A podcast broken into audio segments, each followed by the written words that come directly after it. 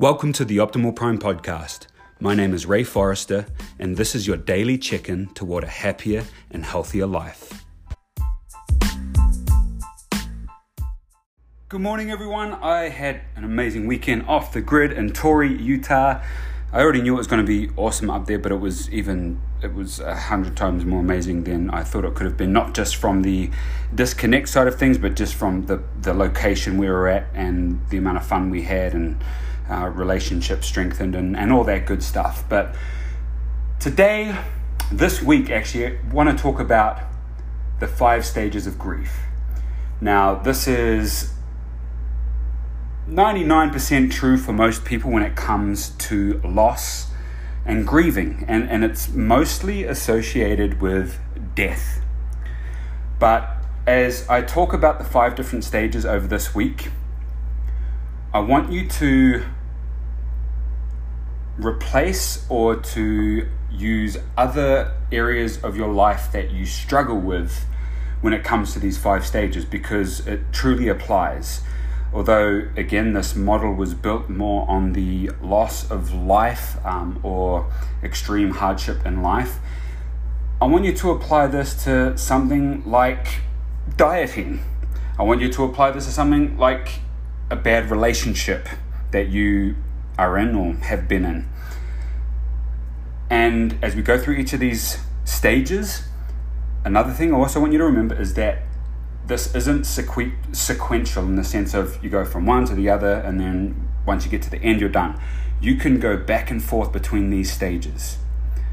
Although they're, they're laid out in this orderly fashion, we can go back and forth from, from one to the other, uh, from within a day, within months, within years. So keep that in mind as well.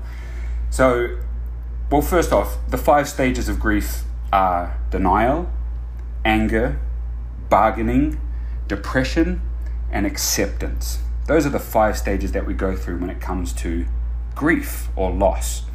And as I said, you can bounce back and forth between each of these, but today I want to start on denial, the first of the five stages of grief.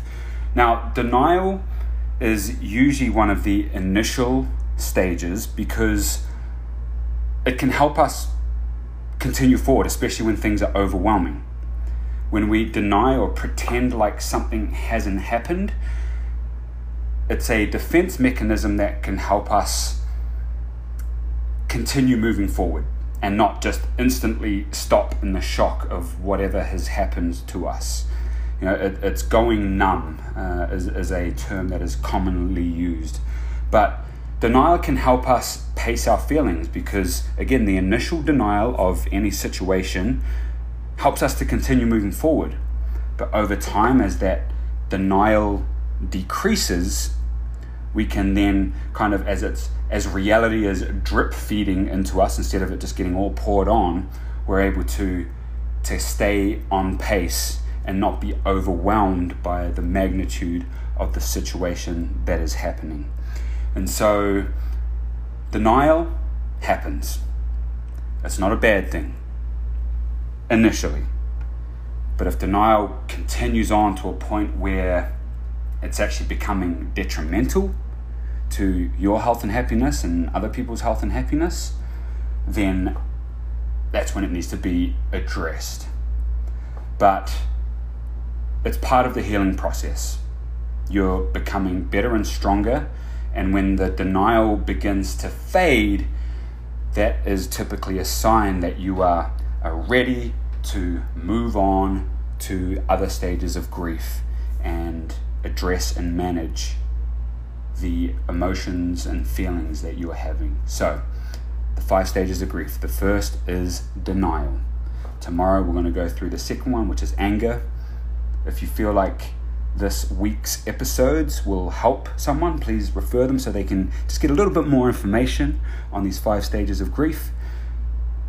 But most of all, I hope it helps you. And I'm so appreciative of all your listening. Thank you so much. Tune in again tomorrow, and we'll continue on with the five stages of grief and anger. All right. Thanks for listening. We'll talk to you then.